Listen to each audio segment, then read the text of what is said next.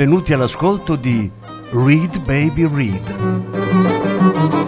un programma di reading letterario radiofonico a cura di Franco Ventimiglia e Claudio Desser.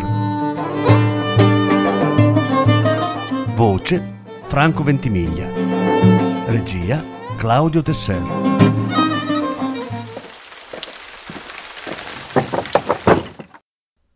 Un racconto dalla raccolta Storie a cura di Nadine Gordimer. Susan Sontag, La scena della lettera. Brani letti da Roberta Borghi. Lettura in due parti. Prima parte.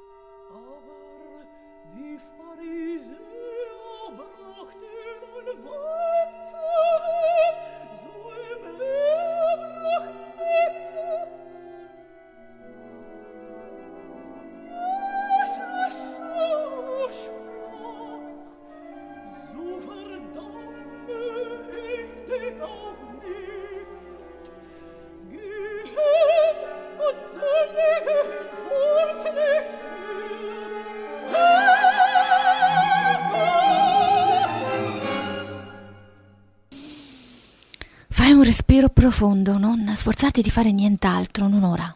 Non sei pronta. Quando lo sarai? Mai. Mai, mai. Il che vuol dire che devo cominciare adesso. Non cominciare, non pensarci nemmeno. Sarebbe troppo difficile. Anzi, troppo facile. Lasciami cominciare. È già cominciato e devo mettermi in pari. Non così stupida, appollaiata sull'orlo della sedia. Non è così che si comincia. Mettiti comoda. Non reprimermi. Non vedi che ho già preso il volo, trascinata dal sentimento, traboccante di parole. Gli strumenti giusti, penna, matita, macchina per scrivere, computer, tutti a portata di mano. Rovinerai tutto, lo sai. Per queste cose ci vuole tempo. Bisogna preparare il terreno, avvertire gli altri del tuo arrivo, della mia intrusione, vuoi dire, delle mie pretese, delle mie suppliche. Il diritto ce l'hai, lo ammetto. Fai un respiro profondo. Il diritto di respirare. Grazie. E quello di avere un'emorragia, allora? Non mi farò fermare, tamponare, fasciare. Lasciami provare e non badare a me mentre lo faccio. Atto primo, scena 2. Fronte corrugata, palmi umidi. Tatiana siede allo scrittoio nella sua camera da letto per scrivere una lettera a Eugeni. Dopo la formula introduttiva si blocca. Come continuare? Considerato che in fin dei conti si sono incontrati una volta sola qualche sera prima al piano di sotto, quando lei, timidamente affacciata al davanzale del giardino d'inverno, l'ha seguito dappertutto con lo sguardo, senza però riuscire a sollevare gli occhi dai bottoni lucenti della sua giacca. Quella vampa di calore. Tatiana vuole dichiarare qualcosa. Si alza e chiede alla Baglia di prepararle il tè. La Baglia porta anche dei dolci al caramello. Tatiana aggrotta le ciglia e si rimette all'opera, lo immagina contro uno sfondo arioso e lui diventa più esile, più alto e remoto. È il suo amore che le vuole dichiarare. Comincia a cantare. Nel frattempo il vento fa sbattacchiare le imposte e la penna d'oca di Eugeni gracchia sul foglio, muovendosi rapida come un pesciolino che agiti la minuscola pinna. Carissimo padre, ci sono molte cose che da tempo volevo dirvi, ma che non ho mai osato pronunciare al vostro cospetto. Forse in questa lettera troverò la forza di farlo. In una lettera forse saprò essere coraggioso. Iniziando così Eugeni intende rimandare quanto più possibile ciò che desidera dire. Uh, questa sarà cerca di essere una lettera di denuncia. Sarà molto lunga. Eugeni getta della legna sul fuoco.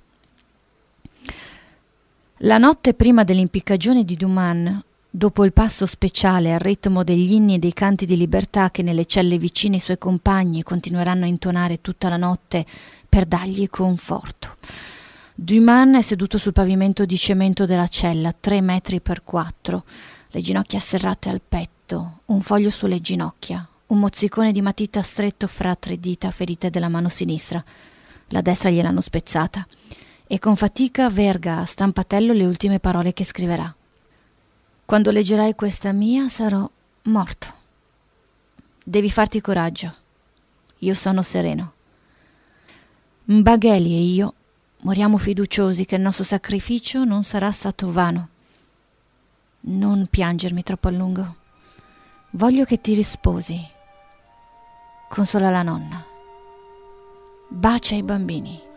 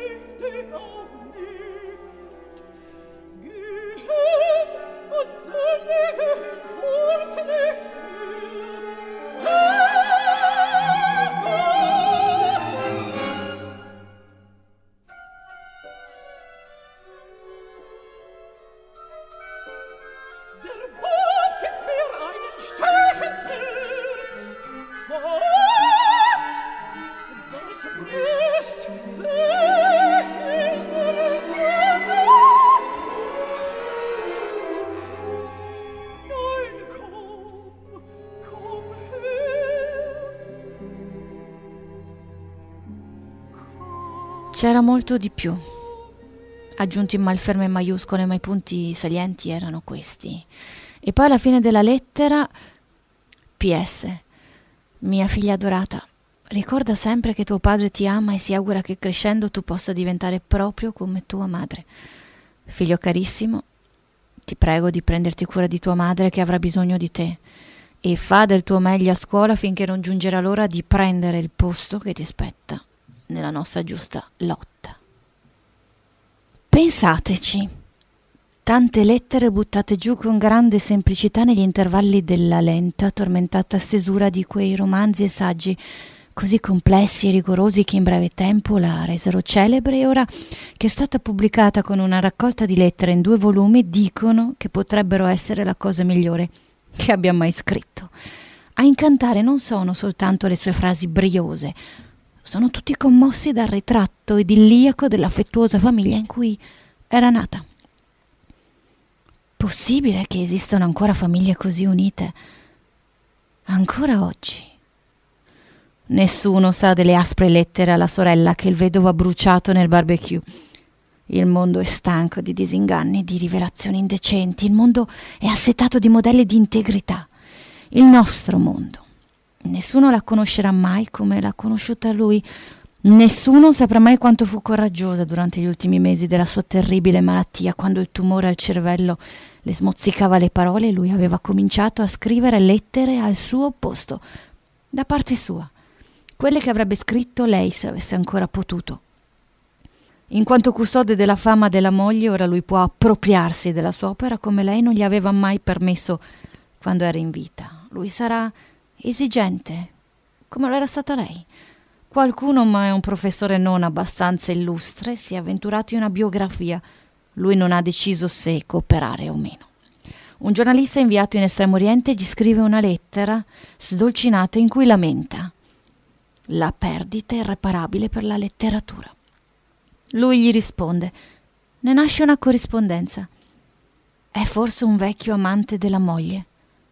Da Hong Kong arriva un fascio di lettere della donna, 68, legate con un nastro rosso. Lui Le legge sbalordito. Shock postumo. Quella non è la donna che conosceva.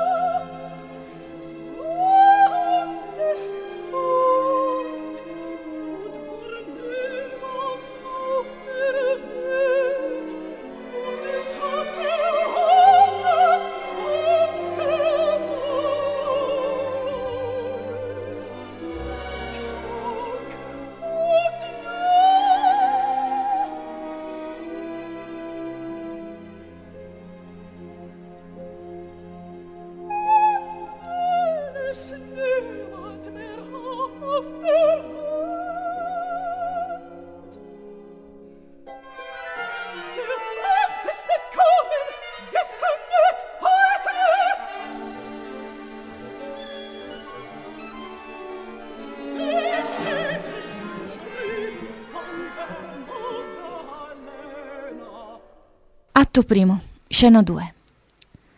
Tatiana trangugia il bicchiere di tè appena fatto che la balia le ha portato. Infilando la mano sinistra sotto la camicia, strofina il pollice sulla morbida spalla. Appena cominciato la lettera.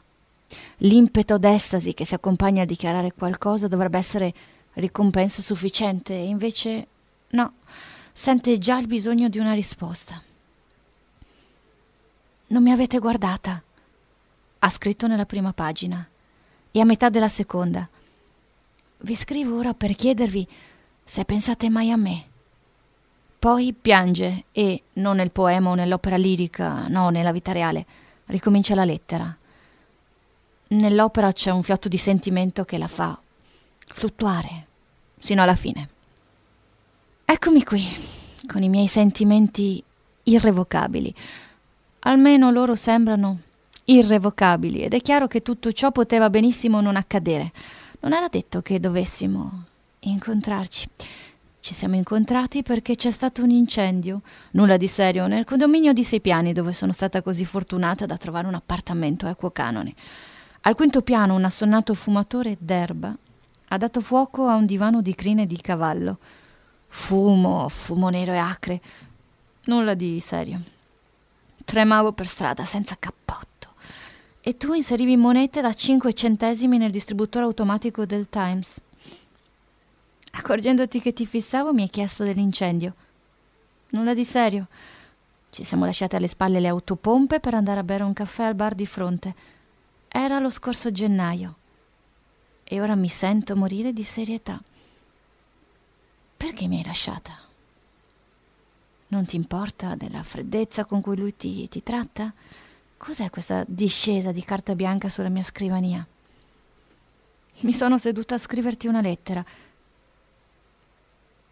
Pensi che potresti amarmi di nuovo? Ma forse non lo farò. La lettera che non fu mai spedita, spettro della... La lettera che non è mai arrivata, altre due specie di spettri. La lettera che si è smarrita nella posta la lettera che non è mai stata scritta, benché lei abbia detto che l'aveva scritta e che doveva essersi smarrita. Nella posta. Mai fidarsi della posta. Mai, mai fidarsi di chi imposta. Scrivere è dire tutto, un atto di ardore. Ecco perché lei esita mentre continua a scrivere lettere nella sua mente. Ma una lettera nella mente è pur sempre una lettera si dice che Arthur Schnabel avesse l'abitudine di esercitarsi al piano, mentalmente.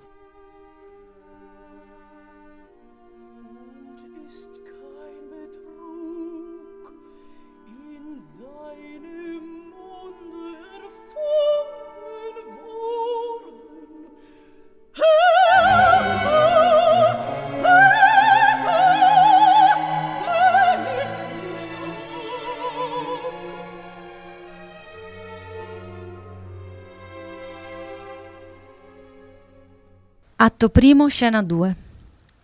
Vi scrivo. Tatiana ha cominciato, ricominciato, ha trovato il ritmo. Non c'è bisogno di altre confessioni. Null'altro rimane da dire. So che ora è in vostro potere rendere la mia vita un inferno con il vostro disprezzo. Sullo scrittoio la fiamma della candela trema.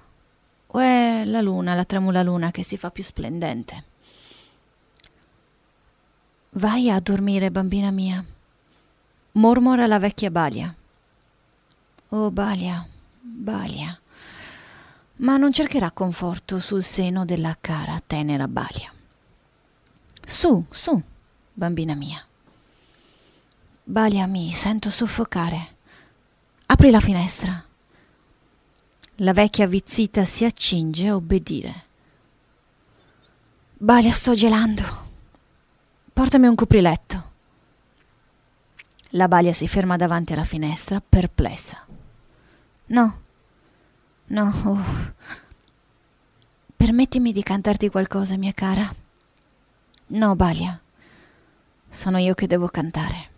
Con la mia giovane voce di soprano Lasciami sola, Palia. Mia dolce cara, vecchia Palia. Devo cantare. Questa è una lettera che annuncia una brutta notizia. Non so come cominciare. All'inizio non sembrava così brutta, eravamo speranzosi. La situazione è peggiorata solo verso la fine. Spero che riuscirai per quanto è possibile a fartene una ragione. Mi spiace essere l'attore di eccetera. Perché non si scrivono più lettere? Molto da dire in proposito senza mai parlare del telefono. La gente non vuole trovare il tempo necessario, che alla fine è sempre moltissimo, perché si sente insicura. Penna sospesa sul foglio bianco, si esita. L'iniziale momento di esuberanza rifiuta di tradursi una voce rapida e fluente che risponde ai requisiti. Quali requisiti? Altre esitazioni, si butta giù una prima bozza e poi le lettere sembrano così, beh, unilaterali. Oppure prive di velocità, è troppo impazienti di ricevere una risposta. La brutta notizia è ancora più brutta adesso. È una vera brutta notizia del genere che induce alla solennità. Per consolarmi mi ha scritto uno stile formale fiorito che ho trovato straziante. A differenza degli amanti, a differenza degli amici intimi, figli e genitori non possono gioire o disperarsi all'idea che avrebbero anche potuto non incontrarsi e non devono necessariamente separarsi tranne quando devono proprio farlo. Eugeni si sta approssimando a quel che vuol dire. Siete stato generoso, padre, e chiaramente vi ritenete animato dalle migliori intenzioni nei miei riguardi non pensate che non vi sia grato dell'appannaggio mensile che mi avete corrisposto sin da quando ho lasciato l'Accademia Militare, ma così come voi avete agito secondo i vostri principi, io devo d'ora in avanti agire in base ai miei. Una lettera gelida. Il tono che cerca è una sorta di opaca sincerità che diventerà violenta e appassionata.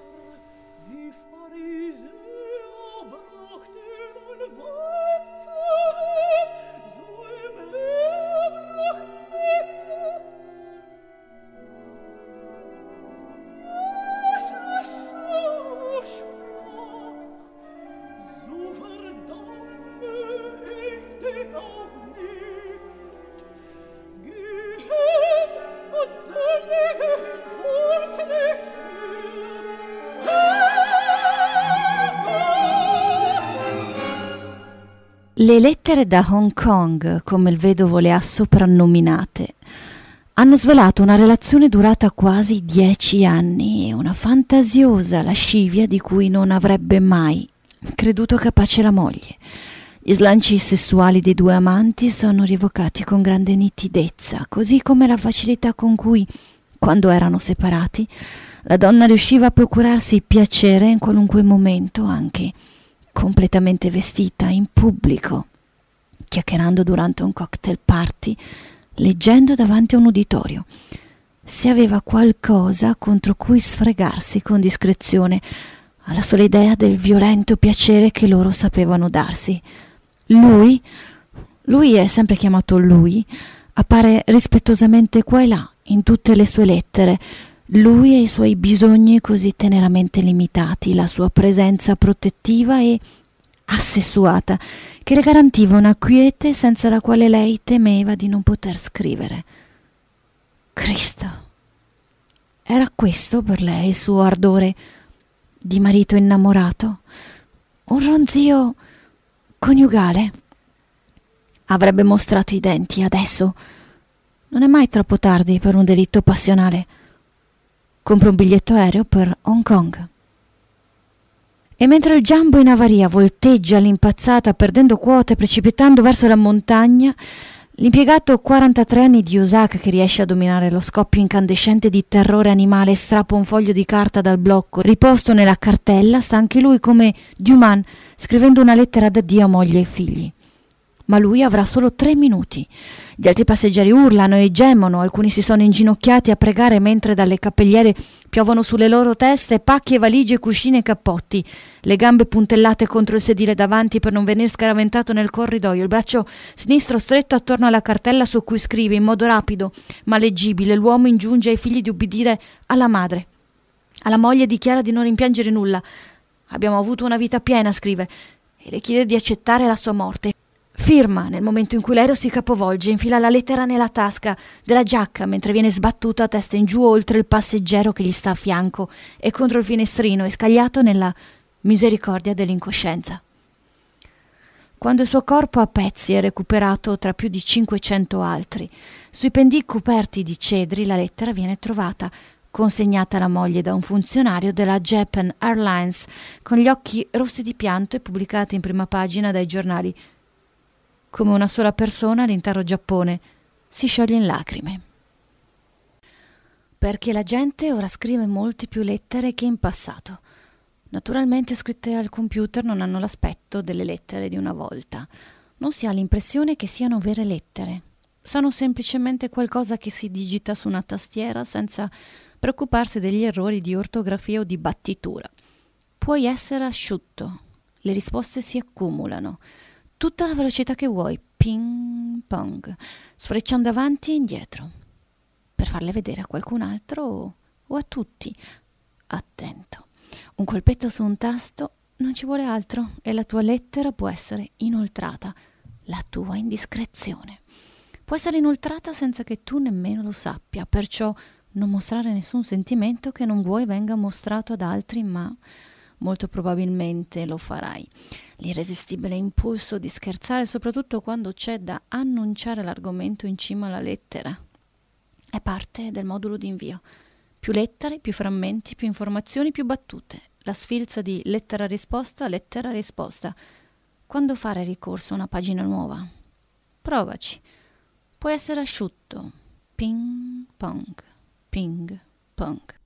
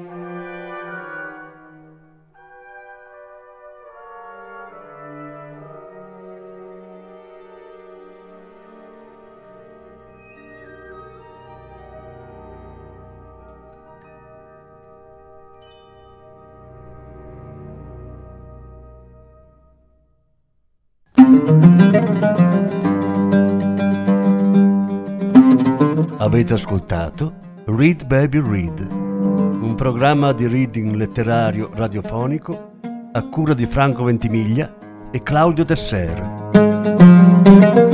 Grazie per l'ascolto, alla prossima settimana. La seconda parte della lettura andrà in onda la prossima settimana. Thank you.